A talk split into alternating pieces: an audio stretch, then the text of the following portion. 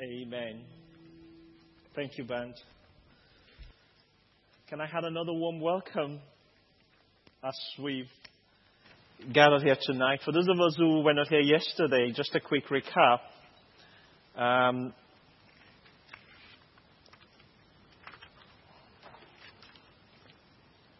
as we look into these next couple of days, the theme is on welcome home. And uh, I believe God wants to welcome us home. And, and Tile asking me to extend uh, a love and a greetings to all of you. Uh, and when I was speaking with her this morning, she was reminding me that the welcome home is not just the Father welcoming us home, but also we are preparing a room in our heart to welcome home the Spirit and that we are extending a welcome afresh to the Holy Spirit. The Bible says He knocks at the doors of our heart, and when we open the door, He comes in. He dines with us. And God wants a welcome. And I was thinking of that song. It says, Come and make my heart your home. Come and be everything I know. Search me true and true till my heart becomes a home for you. Home for you. In everything I do, open up a door for you to come through.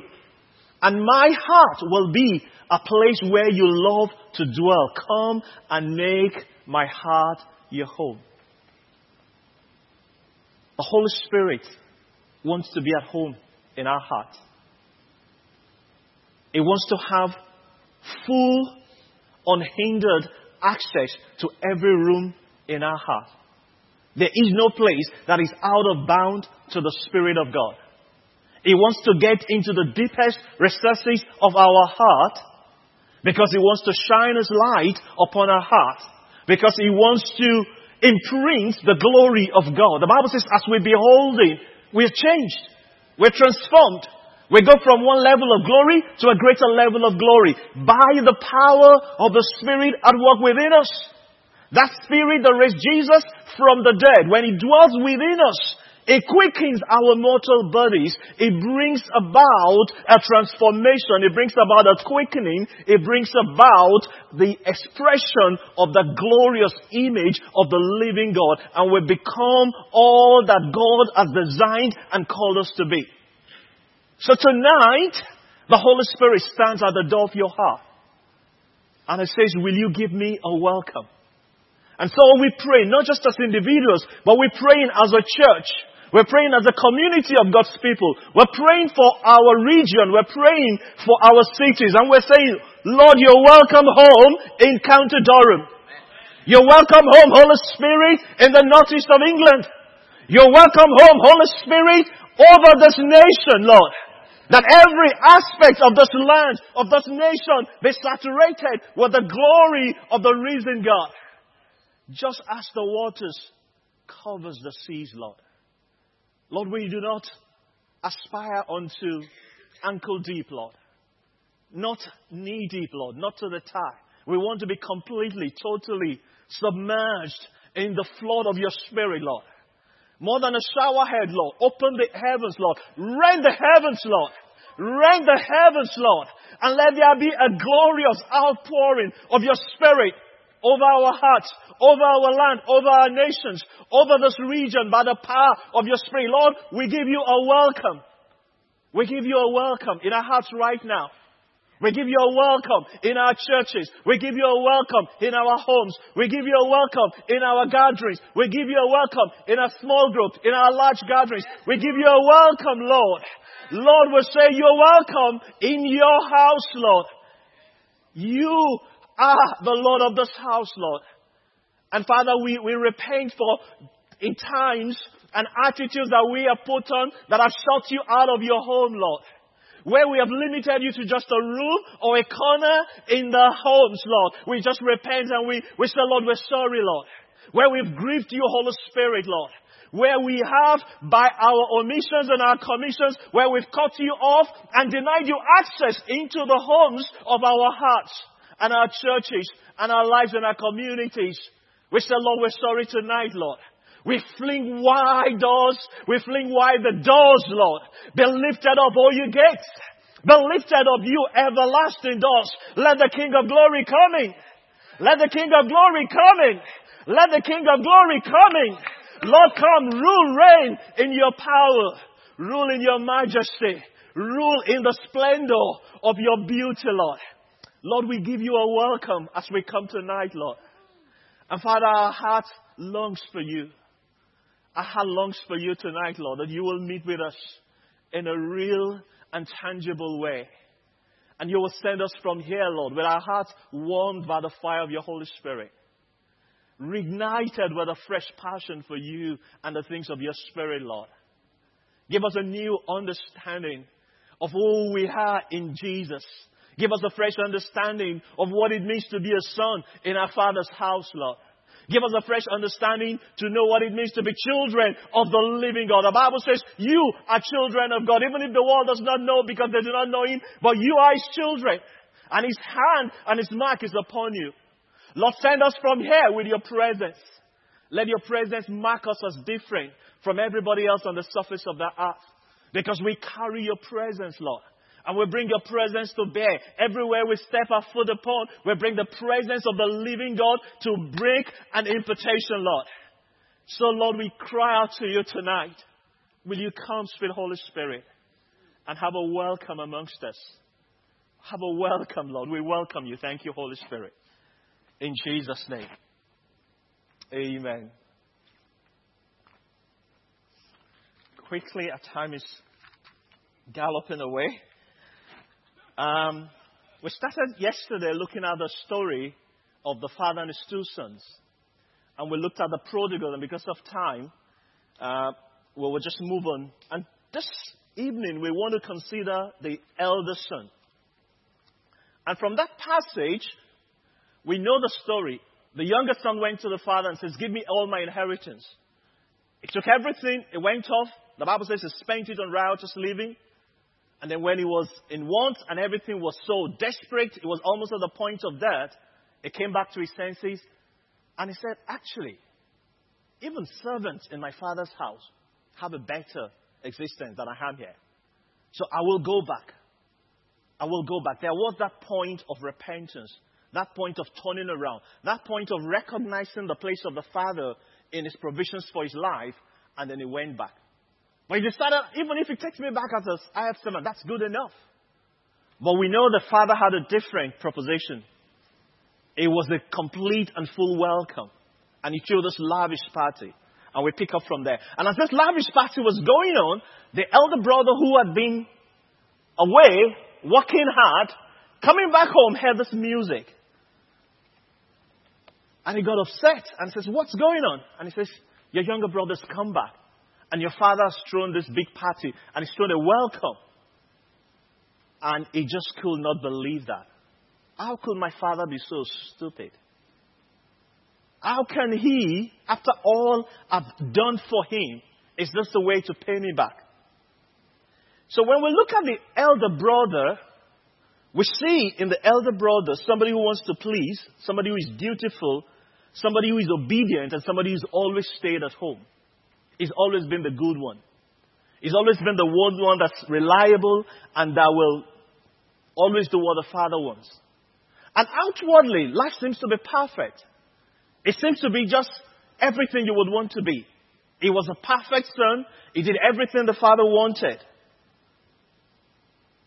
He had this deception of external righteousness.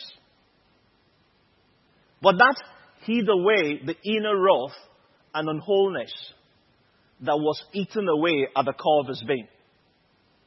And when he was confronted by the father's joy at the return of the prodigal, something seeps up from the depth and we see comes to the surface. You and I would have thought that when the older brother sees the father receives the younger one and rejoicing, that will also generate joy and response to his heart. But no, that was not what it generated. Instead, what became quite visible was this resentful, proud, unkind, and selfish attitude that came from the older brother. And when I look at that I'm thinking, that's not great. But the challenge for each one of us today, as we focus on this story, are there states of our heart or aspects of our life that we have become like the elder brother? We're obedient, we're dutiful. Externally, we look like we've got it all together. But yet, when there is an expression of our Father's generosity and His lavish grace to those we might consider undeserving of the Father's love and attention, does that provoke in us a sense of joy or does it bring resentment and anger at what the Father is doing? When we look at the Son, he was in his Father's house. He was serving the Father faithfully, but he had lost his joy and his sense of intimacy with his Father. It has become a duty. It has become a burden. It has become a servitude rather than a joyous partnership with his Father in the glory of all the privileges of a son in the Father's house. But he was still at the task. Unlike the younger one, he did not leave it. It was still there. But how many of us have become, even though we are in a father's house, we've lost the joy of service. We've lost the joy of celebration. Our walk with God and our walk with our Heavenly Father has become a chore, has become a burden, has become a servitude. And sometimes that manifests itself in our reaction to those whom we consider less deserving of the grace and the privileges of God. Because in a way, when we see the lavishness of the joy of the Father, when we see others that we consider undeserving, it provokes a resentment and an anger and a jealousy in us, and it tells us that, yeah, we may be at home, but our heart has gone to the distant land. We may be at home with the Father, but our heart is in a distant land. Because we've been cut away from being able to see with the eyes of our Heavenly Father. We've lost the ability to see the way He sees. There's three things I think is important as we look at the older brother. He was lost, even though he didn't realize it. And why do I say that? Because the resentment that came up when he came in contact with the lavish grace of his father showed that there was something. Even though he was with the father, he still wasn't with the father. One of the books that has really, really challenged me as I've looked at this subject was a book we, we looked at. It's called The Return of the Prodigal Son by Henri Nouwen. And looking at it, you know, it, it says some really wonderful things, and it really helped me thinking about this older brother. And that sometimes we need to come face to face with the truth of God's word and allow the mirror of God to shine upon our hearts and reveal where our true heart lays. And it says, one of the things it, says, which I really love, it says, of the resentful saint, it is hard to reach because it is closely wedded in the desire to be good and virtuous. It's hard to discern this lostness. Because that lostness is wedded to this concept of being want to be good and want to be virtuous and want to do the right thing. So externally, it looks as if we're perfect. Everything is going on right. But internally, it might not necessarily be that. Or there are points in our lives that we just seem ourselves to have drifted. And as I was preparing for this, I felt the Holy Spirit shining a light on my own heart. I remembered when I first, when we first moved to Glasgow and we, we, we got into the church there. Myself and Tara were really struggling to be part of this church. It was a, a sort of um, nice posh area of Glasgow actually, and quite a lot of you know middle class, upper class, you know, kind of rich neighborhood. And I never knew there was something in my heart about people who were rich or who had abundant wealth. I grew up in a what would be the equivalent of a, of a working class or a council estate here when I was in Nigeria. And we were struggling to connect with this. And we're thinking, God, we don't really want to stay here. We want to move to something else. And I find sometimes some of the, some of their attitude and the things they do was just generating a sort of resentment in me. It was almost like, what's wrong with these guys? When they should be, you know, spending their money doing good or doing things, they're, they're so concerned about whether you use a cup and a saucer or something. What, what, what, what has that got to do in the bigger scheme of things? And I was justifying that with a righteous indignation, thinking, oh, I was so concerned about the poor and everything. And but the Lord said, no, actually, that is about your class consciousness. That is not a genuine righteous indignation. That is because there's an aspect of your heart that still feels that those who God has blessed with financial resources, there's something they've done wrong because you are not there. And when God shone the light on me, I was shocked. I would never have thought I had any prejudice. And I realized, yeah, I was okay with the poor people. I was okay with, you know, with anybody else. But when I saw somebody with a lot of money, there was always something about that. And I said, what is that about? What is it in your heart? And I had to go before the Lord and say, Lord, shine your light on that. And he says, that's not of me. I bless all of my people. There are different paths on different journeys. And then God began to say, you, you think because they're rich or because they have all these poshness, as we will call it back in Lagos then, that there's something wrong with them? No. And God began to deal with our hearts and say, look, I brought you to this place so that you can see and learn. And I found among those people some of the most committed people. People who pour their resources into the things of God. People who gave beyond my wildest imagination. In all my charismatic pompousness and arrogance. Because some of these people were theologically not charismatic, and I thought I was much superior to them because I was a charismatic and I was tongue talking and, and lashing out. But yet, there was depth of commitment in their heart and a depth of service to God that I had never seen even among the charismatics. And some of them might not use the theology of the Holy Spirit, but there was a discernment and I was a sensitivity to the needs and to the care of people around them that I've not even seen with some tongue talking, tongue slashing people. And that just brought me down and it made me see something of what we're reading in this story. That sometimes what we clothe in righteous indignation, like this older brother, because he was challenging the was saying, why will you take this guy back? He's not deserving of it. Because he's not righteous. He's not done right. I have done right. I have served you. I have been there. And that complaint came out of a heart that felt the father has not given him what he deserves.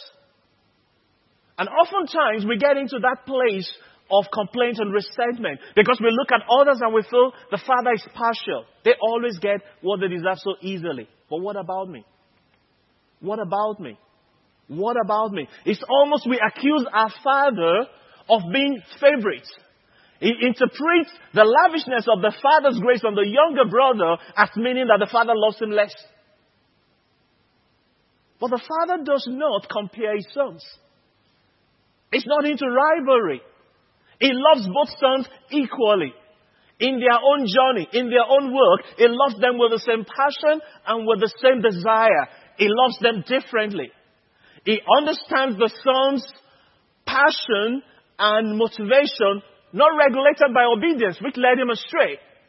But he also recognized the oldest brother's duty and obedience, but which lacks vitality fueled by passion. But even in that place, he still loves them equally. His desire is still to bring them into a home where they can enjoy the lavish love and celebration of their father. And when he says to the father, all this time I've been with you, you've not even killed a kid, it wasn't really true.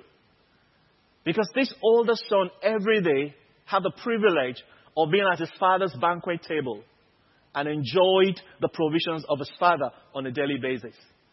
The only reason why suddenly it's become an issue now is because the father has killed this fatted calf for the younger brother. And when we get into that place where we lose our perspective of what God is doing and we get into this place of complaint and bitterness and resentment, we lose perspective of the Father's love and the Father's care for us and we begin to misinterpret and begin to project more of our own feelings to actually who the Father is. And we begin to interpret the Father's dealing in our lives as something that is of a master and of a cruel. And I if this Father is mean to us and we're not deserving. And we begin to think, well, I'm not worthy. Maybe he prefers other people. Maybe I'm not a favorite. God, we're all of his favorites. We are all favorites of God because he loves us all equally. And that was the Father's challenge to him. And rivalry, this comparison, can kill. And remember in New Testament when Paul says, You're fools when you compare yourself with one another. It's a foolish thing to do. Because you compare yourself with Jesus. Because he has set a different path for each one of us to work, and he sets a different course for each one of us. And in the path and in the course he sets for us, it provides grace and is help to be able to run the race that He has set for you. So when I begin to compare myself with you and I begin to interpret my Father's love for me based on my comparison of one another, I lose sight of what my Father is doing. Because He's working with us differently. It's bringing us into different callings, into different aspects. But in each of our calling, we are assured of our Father's love. We're assured of His grace. We're assured of His abundant blessings. The Bible says, Jesus says, I have come that you have life and have life in all of His fullness. Even in the path that He has ordained for you. We see that in the life of Paul. It says he persecuted the church. He wasted away. He cast them into prisons. He even contributed to the death of the saints. But yet, when God's mercy fell upon him and when God turned him around, the Bible says this same one who persecuted us became one of the heaviest laborers in the field of the gospel.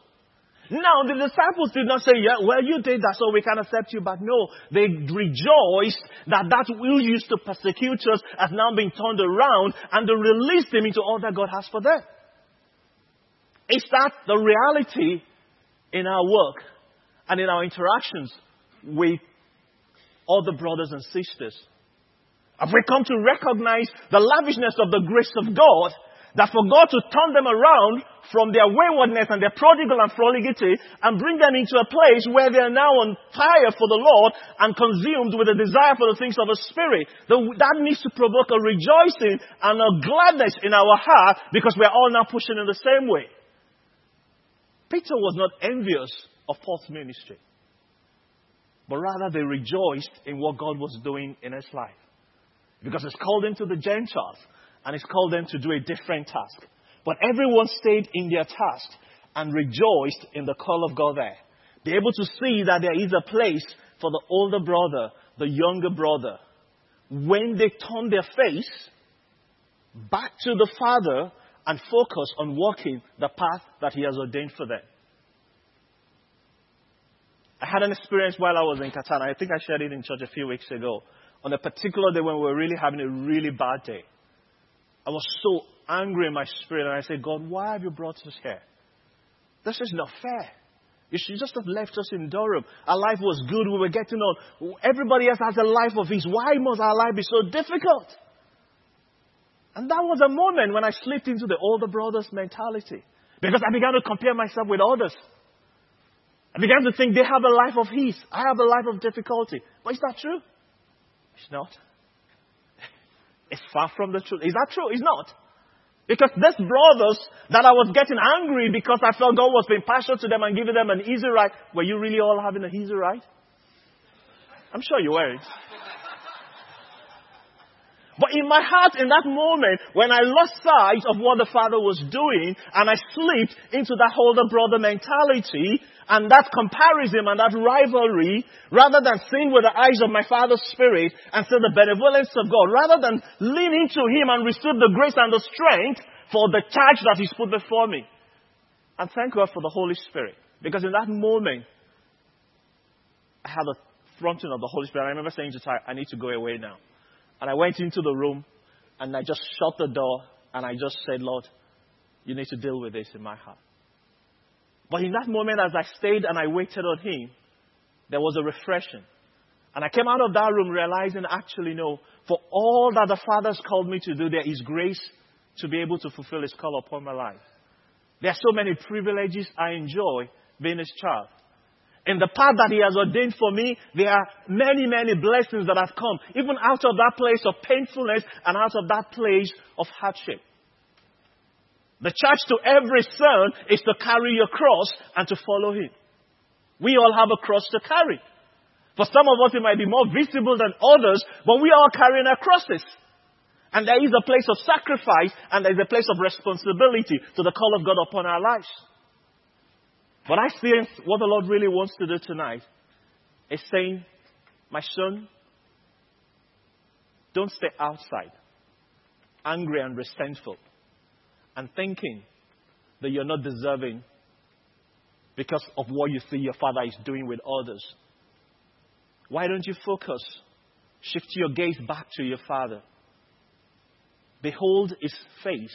See is love. See is compassion. The same father, when he heard the older brother was outside, left the party, ran to him, engaging him. Exactly the same action he did to the younger son. He did not love them any less. He loved them equally. He responded to them quickly, spontaneously, and lavishly. He was willing to give everything up in order to meet them at their point of need. Exactly the same thing. But he couldn't see it. He couldn't see it. And that's why the father entreated him and said, Son, you've always been with me. Everything I have is yours. You've always been with me. All I have is yours. All I have is yours. There's no reason to feel any less than a son. There's no reason to feel any less excited because you've always stayed home. Actually, there is a virtue and a glory that comes from staying home all of the time because you save yourself from a lot of heartache and a lot of consequences of the actions of riotous living and living in that dirty place. So there is a grace on your life when you've always stayed home, but you can stay home not as a hireling. You stay home not as a servant. You stay home not impugned by an orphan spirit. You stay home as a celebrated son in his father's house. The one who shares the banquet on a daily basis. The one who enjoys intimacy. The one who has the privilege of partnering with the Father on a daily basis. The one who is able to look into his eyes and receive the mandate of God. The one who is able to discern his heart. The one who knows what the Father wants because he's a friend of the Father. Because he's close to the Father. He can hear the Father's whisper. The one who is able to reflect the Father in all of his fullness and in all of his glory. That is the privilege of the Son who has stayed home. And tonight, for all of us who are sons in our Father's house, He wants you to come into that celebration. He wants you to come into that. He wants you to rediscover the joy of welcoming your brothers. He said to him, That's your son. He wouldn't even consider him a brother. He wouldn't even use a brother. He said, No, no, no. He's not that my son. He is your brother. And he needs a welcome from his older brother. He needs a welcome, not just from the father, he needs a welcome from the older brother. And if we're going to experience a revival, if we're going to see an influx of the outpouring of God into homes, older brothers need to rediscover their joy in welcoming the younger brothers home. That should not provoke resentment or anger or bitterness or a lack of focus of what our Father is doing. That should provoke a sense of celebration. We should be equally celebrating as much as our Father is celebrating as we see the younger sons come up. Because that's why we prayed earlier. We want the prodigals home. We want the Father to bring the prodigals. But when the prodigals come, we want to receive them with rejoicing and with celebration. We want to be the one leading that party on behalf of our Father. We want to say to the prodigals, Welcome home. Brother, you're welcome home. I've missed you. Let's go together now and begin to walk the path that is ordained for us. Because that is our call as sons in our Father's house.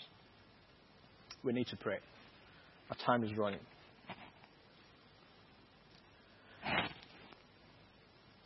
It talked about an Estonian proverb which says, He who does not thank for little will not thank for much. And in his book, he talked about two important things to bring the conversion of the older brother into the place that he needs to be. And he talks about trust and gratitude.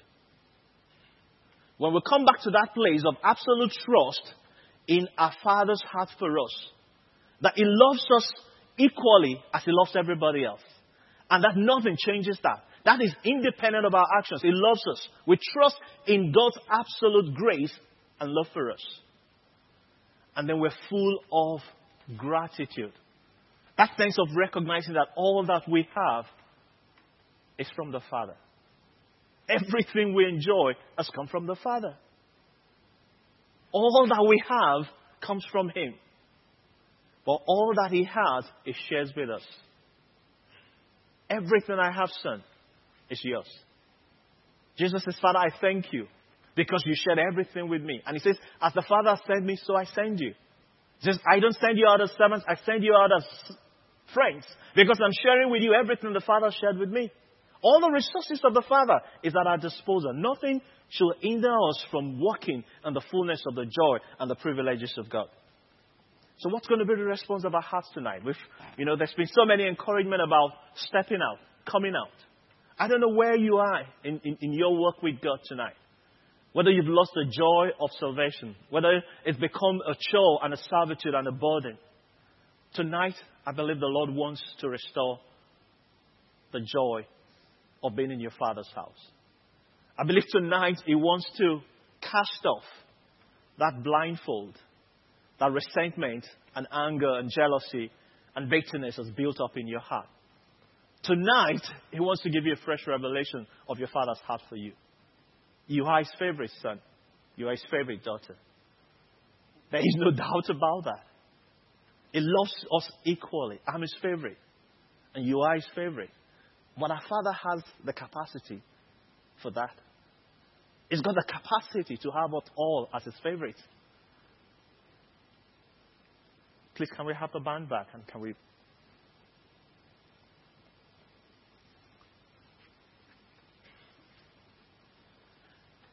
I feel some of us need to make a, a response tonight. Because this is not a message for tomorrow, it's a message in the moment. And I really believe that right now, as you step out, you can feel the Father wrap his arms around you right now you can know that sense of joy in this moment. In this moment. If you've lost your joy, if you've lost that focus, the Lord wants to restore that right now. And as we begin to pray and welcome ministry, I want to encourage you, if that's you, will you just step up? It's a step of faith, and I just trust that there is an invitation that is available right now. God will do something in your heart that will release you into that newness of life. You will go away from here knowing that there is a revival in your spirit, man. Because that's His promise for us. So if that's you tonight, I want to encourage you to come out for some prayer. Remember, we're also praying for fathers who are struggling with their prodigals. If that's you as well, I would love you to come out and receive prayers. We'll just have some worship and we'll just go into time of ministry. Here. Ministry team tonight, encourage you to come. As we're praying, I believe God will be speaking things to certain people within the congregation. And if God speaks something to you for another brother or sister beside you, please feel free. Right now, we're just open to what the Spirit is doing amongst us. So just, just go for it. If it's rekindling joy in your heart and connecting you to a brother, to a sister, just go for it in the moment. Just let His Spirit come right now.